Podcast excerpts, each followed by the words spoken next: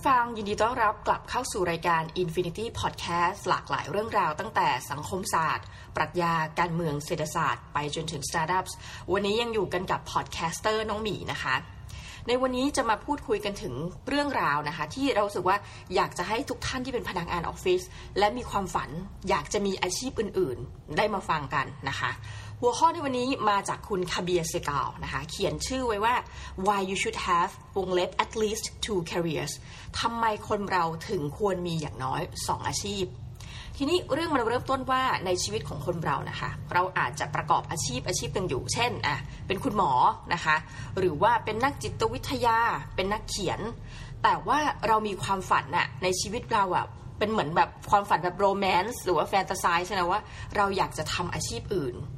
ทีนี้ปัญหาหนึ่งในความคิดของหลาย ๆ คนนะคะ ก็บอกว่า เออ เราอยากทำนะ แต่ว่าราคาของการเปลี่ยนอาชีพเนี่ย มันสูงเกินไปน้องมีมีเรื่องราวของคนคนนึงนะขออนุญาตยืมชีวิตของท่านเนี่ยมาเล่าให้กับทุกคนฟัง แต่ว่าหลาย ๆ คนเนี่ยอาจจะเคยได้ยินแล้วจากพอดแคสต์อย่างกรณีของคุณเคนนคารินเนี่ย แต่ก่อนนะคือคุณเคนเนี่ยจบมาจากคณะเภสัชเนาะเภสัชศาสตร์ ทีนี้คุณเคนก็เคยไปทำงานในวงการยานะคะเมื่อก่อนก็คือเป็น detail ยา แล้วก็จริง ๆ แล้วใจลึกๆอะ่ะเพราะเป็นคนชอบงานเขียนนะคะ ก็เลยย้ายคือคือเนี่ยคือการ shift อาชีพเลย จากอยู่ในวงการ detail ยากลายมาเป็นนักเขียน ซึ่งตอนที่ถ้าเกิดใครได้ฟังพอดแคสต์ของคุณเคนจะรู้ว่า คุณเคนก็เล่าว่าตอนที่เปลี่ยนงานนั่นแหละ ก็ต้องถูก ลดเงินเดือนเลยนะคะ ซึ่งหลายคนเนี่ยถ้าเป็นเบื้องต้นนะคือเริ่มต้นงานอันใหม่อยู่ยังอายุยังน้อย การเปลี่ยนในลักษณะนี้น้องมีเชื่อว่าทำได้ และยังมีความสุขอยู่นะคะ แต่ว่าถ้าเป็นคนที่อยู่ในวัยกลางคนล่ะอะอย่างน้องมีเนี่ยสาิกว่า จากอาชีพอาจารย์มหาวิทยาลัยเนี่ยจะให้ไปเปลี่ยนเป็นอาชีพที่แบบอยู่ใน corporate world ทั้งหลายเนี่ยนะคะเริ่มต้นเป็น human resource นะเป็นพนักงาน HR หรือว่าไปเป็นพนักงานบัญชีอย่างเงี้ย เราก็คิดว่าโอ้โหเงินเดือนมันต้องถูกลดลงนะคะแล้วเราก็เหมือนกับต้องมาเริ่มต้นใหม่ ทีนี้คุณคาเบียแบบให้ไอเดียคือเปลี่ยนแหวกแนวไปเลยนะ บอกว่าแทนที่คุณจะต้องมานั่งคิดว่าเอ้ยคุณจะลาออกจากงานดีไหมเพื่อไปตามความฝันทำไมไม่ทำมันไปพร้อม ๆ กันเลยล่ะ แล้วคุณแคเบียก็ให้ตัวอย่างก็คือเป็นตัวเองนี่แหละ ที่เขามีงานทำเนี่ยถึง 4 งานด้วยกันนะคะ โหสี่งานที่ว่านี้ไม่เกี่ยวกันเลยด้วยนะคะ งานที่ 1 ซึ่งเข้าใจว่าเป็นงานที่ประจำและทำรายได้ให้ดีที่สุดนะคะกับเขาก็คือเขาเป็นนักกลยุทธ์ค่ะ ให้กับบริษัท Fortune 500 นะคะ คือในบริษัท Fortune 500เนี่ยก็ถือเป็นบริษัทขนาดใหญ่เนาะของสหรัฐอเมริกา ดังนั้นถ้าเทียบกับกรณีของประเทศไทยก็คือบริษัทที่อาจจะอยู่ในตลาดหลักทรัพย์นะคะอะหนึ่งก็นั่นคืออาชีพของเขาถัดไปนะคะเขาบอกเขาเคยเป็นทหารเรือมาก่อนนะแต่อันนี้ก็อาจจะเป็นในอดีตแล้ว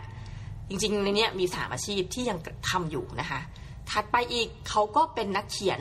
ที่เขียนหนังสือมาถึงเจ็ดเล่มแล้วนะแล้วเป็นหนังสือขายดีซะด้วยนะคะ และอีกอันก็คือเป็นอะไรที่แบบฮะพออ่านแล้วตกใจเขาเป็นโปรดิวเซอร์เพลงค่ะ ซึ่งไม่ได้ธรรมดามากนะ การเป็นโปรดิวเซอร์เพลงของเขาเนี่ยได้รางวัล Grammy Awards มาหลายรางวัล คือต้องบอกว่าสุดท้ายพอฟังอย่างเงี้ยเขาทำหลายอาชีพ และหลายอาชีพนั้นดันไปได้ดีหมดเลย ทีนี้ เขาก็จะมาบอกว่าเออทำไมถึงควรจะทำหลายอาชีพนะคะอะหนึ่งในกรณีของเขาเองนะ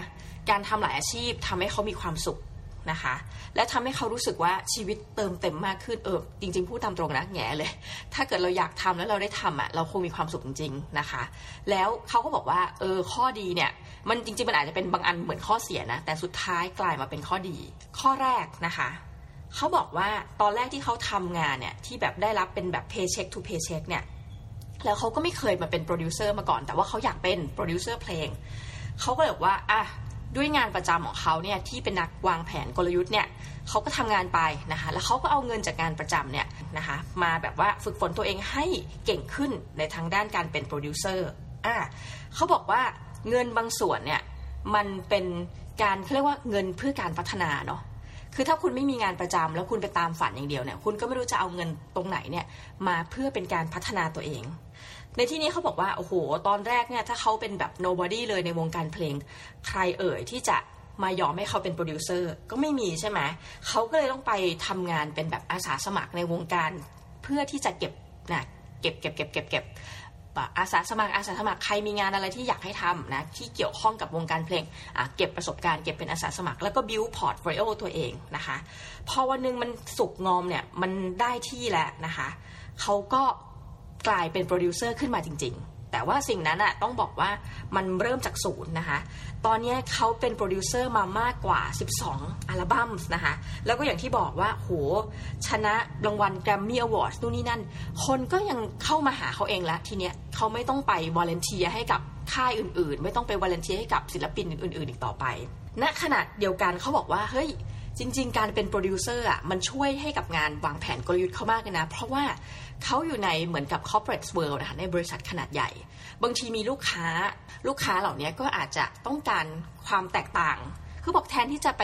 รองรับลูกค้าแบบอาพาไปทานข้าวไปอะไรแบบที่เราเคยได้ยินเนาะเขาก็พาลูกค้าเนี่ยไปเจอกับศิลปินเออหรือว่าบรรดาคนในวงการเพลงที่เขาอะทำงานด้วย พาไปถึงกับห้องอัดเลยนะ แล้วก็ไปดูว่าศิลปินพวกนี้ทำงานกันอย่างไร เขาบอก เฮ้ย ลูกค้ากลับชอบ ลูกค้าใน corporate world ก็เหมือนเขาแหละ ถ้าเกิดทำงานแต่ฝั่งนั้นอย่างเดียวอะ่ะคือมันก็ไม่ไม่เคยเห็นอะไรใหม่ๆนะพอความชอบเหล่านี้เขาบอกว่า ก็คุยกันถูกพอแล้วสุดท้ายก็ยังคีบความสัมพันธ์และเป็นลูกค้ากันต่อไป เออลูกหมีก็ไม่เคยคิดนะว่าเอ้ยกรณีนี้แบบงานที่ไม่เกี่ยวกันเลยอะ่ะมันจะแบบเชื่อมโยงแล้วก็ช่วยกันอย่างนี้นะคะ ซ้ำน่ะลูกค้ายังบอกว่า โห คือทำงานในออฟฟิศทำงานใน corporate world มาพอมาดูคนในวงการเพลงเฮ้ยเขามีความสุขมากเลย ดูเขาแบบแฮปปี้แล้วก็แบบอินที่จะไปทำงานเออเขาก็อะพอดูอย่างเงี้ยมันเกิดความรู้สึกที่ดีไงแล้วก็เป็นความสัมพันธ์ต่อเนื่องเอาละนะคะ ถัดไปก็คือเขาบอกว่าเอ้ยอันนึงมันดีมากนะ งานนักวางแผนกลยุทธ์ของเขาเนี่ยเขาบอกว่าในหลาย ๆ ครั้งนะคะ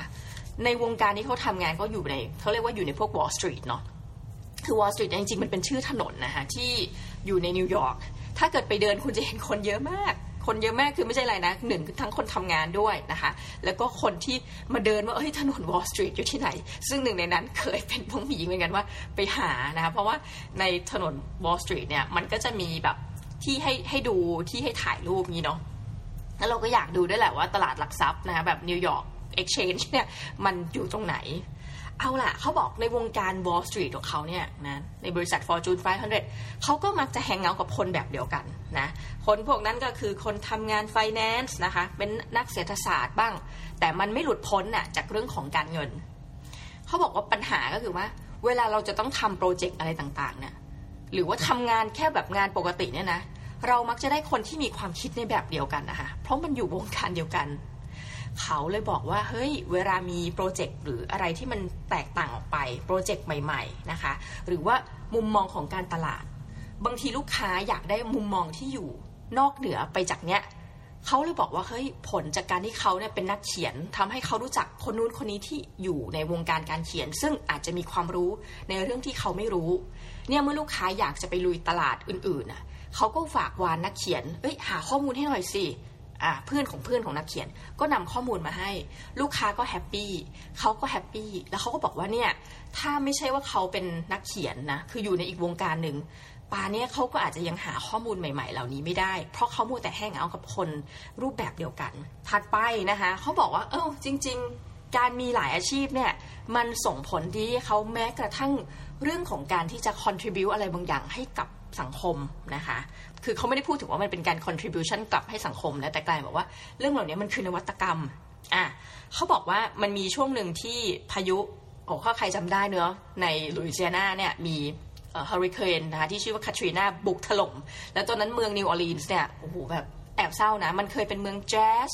เคยเป็นเมืองที่แบบคนเรียกว่าคนต้อง chic chic อะถึงจะไปอยู่ ปรากฏว่าพอเฮอริเคนมาปุ๊บนะคะ ตรงนั้นอย่าลืมว่าเมืองแจ๊สนักดนตรีหายเกลี้ยงเลยค่ะ ก็คืออพยพย้ายหนีนะคะแตกกระสานซ่านเซ็นแล้วก็ปัญหาคือ คนเราทำงานอยู่ตรงนั้นอะพอต้องถูกอพยพอะก็ยังไม่มีงานทำทีนี้คุณคาเบียก็คิดว่า เอ๊ะ เราจะช่วยคนเหล่านี้ยังไงดีนะ ในการให้มีงานทำอะ ก็เนื่องจากเขาเป็น โปรดิวเซอร์ใช่ไหมเขาก็เลยสร้างแพลตฟอร์มขึ้นมา ใครอยากที่จะจองบรรดานักร้องอะซึ่งมีเขามีอยู่ในมือแล้วเพราะเขาเป็นโปรดิวเซอร์มาหลายอัลบั้มเอาจองเลยนะคะจองนักร้องจองเลยจองผ่านออนไลน์เนี่ยแล้วปรากฏเขาบอกโอ้ยหลายคนก็คือเป็นลูกค้าใน corporate world ของเขาอะก็รู้จักเขาอยู่แล้วไง ก็มาจองอะจองเพื่อเอาไปเล่นเป็น gig นะคะคือเช่น เอาไปเล่นตามบ้านบ้างนักดนตรีเนาะเอาไปเล่นตามอีเวนต์เล็ก ๆ ที่แบบว่าไม่ต้องอาจจะไม่ต้องใช้แบบเขาเรียกว่าอะไรมันไม่ใช่เป็นคอนเสิร์ตอะไปเล่นตามอีเวนต์เบาๆพอจองจองมาเขาก็บอกเลยว่าเขาจะหักเงินส่วนหนึ่งจากค่าจองอะไปทำบุญนะคะ เอาเงินส่วนหนึ่งเนี่ยไปบริจาคให้กับ นักดนตรีนะคะเพื่อให้ยังดำรงชีพอยู่ได้ในช่วงเวลาที่เผชิญความยากลำบากนะในระหว่างช่วงเปลี่ยนผ่านของพายุคาทรีนาเล่ามาทั้งหมดคือเรื่องมันกลมกล่อมมากค่ะ เพื่อที่จะบอกว่าเฮ้ยเราทำได้มีมากกว่าหนึ่งอาชีพนะเขาบอกเลยควรมีอย่างน้อยสองอาชีพ และอาชีพเหล่านี้มันไม่ต้องเกี่ยวข้องกันก็ได้ทุกคน แต่ว่าค่อยๆ เริ่มต้นนะคะ ถ้าไม่รู้ว่าจะเริ่มต้นอีกอาชีพที่เป็นความฝันเราอย่างไร เริ่มต้นจากการเป็นอาสาสมัครนะคะ เก็บเขาเรียกว่าเก็บชั่วโมงอะถ้านึกถึงคุณมาคอมแกลดเวล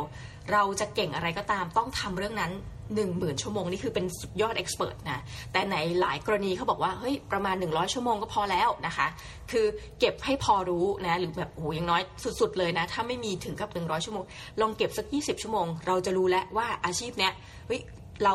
ความฝันเราเนาะเราไปต่อได้ไหมนะคะ แล้วก็อะกรณีที่หนึ่ง ไป volunteer ซะนะคะแล้วก็เก็บเรื่องเหล่านี้แหละเอาทำงานประจำไป แล้วก็พอ volunteer เนี่ยพอชั่วโมงสั่งสมเยอะ ก็ถือว่าเราจะได้เปิดตัวแล้วนะคะพอถัดไปเราก็มาพูดถึงเรื่องราวของการที่เอาอาชีพหนึ่งเนี่ยไปช่วยเหลือกับอีกอาชีพหนึ่งนะคะมันอาจจะมีโอกาสนั่นแหละนะอย่างกรณีนี้ก็อย่างที่เล่าไปแล้วว่า เอาลูกค้าไปดูคนในวงการเพลงนะคะ หรือถัดไปเราอาจจะได้ความรู้นะคะ จากคนอีกกลุ่มหนึ่งหรือมุมมองใหม่ ๆ เมื่อเราเอ้ยเราสตั๊กกับเรื่องงานของเราอะเอาบางครั้งน้องหมีเป็นน้องหมีสอนในวิชาชีพเนี่ยคนที่เขาทำงานประจำอื่นๆ เขาทำยังไงกันอ่แต่ของกรณีน้องหมีคือยังต้องโทรหาเพื่อนฝูงเนาะซึ่งเพื่อนก็อาจจะเป็นอยู่ในวงจำกัดอยู่ดีอะวันเนี้ยแต่วันนี้เออต้องบอกอย่างพอมาทำพอดแคสต์อยากรู้เรื่องคอนเทนต์อยากรู้เรื่องของการตลาด น้องมีก็สามารถโทรถามคนอื่นที่อยู่ในวงการและที่เขาทำพอดแคสต์ได้อะแบบนั้น และสุดท้ายก็เป็นเรื่องของนวัตกรรมนะคะใครเอ่ยจะรู้เล่าว่าวันหนึ่งจากการที่เราทำอะไรหลาย ๆ อย่าง เราอาจจะคิดนวัตกรรมใหม่ ๆ ของเราเองด้วยนะ ขึ้นมาก็เป็นได้นะคะสวัสดีขอขอบคุณมากเลยค่ะที่อยู่ด้วยกันนะคะ แล้วก็เดี๋ยวคราวหน้าน้องหมีนะคะ podcaster น้องหมีจะพาทุกท่านไปพบกับเรื่องราวอะไร ติดตามฟังกันนะคะใน Infinity Podcast สำหรับวันนี้ สวัสดีค่ะ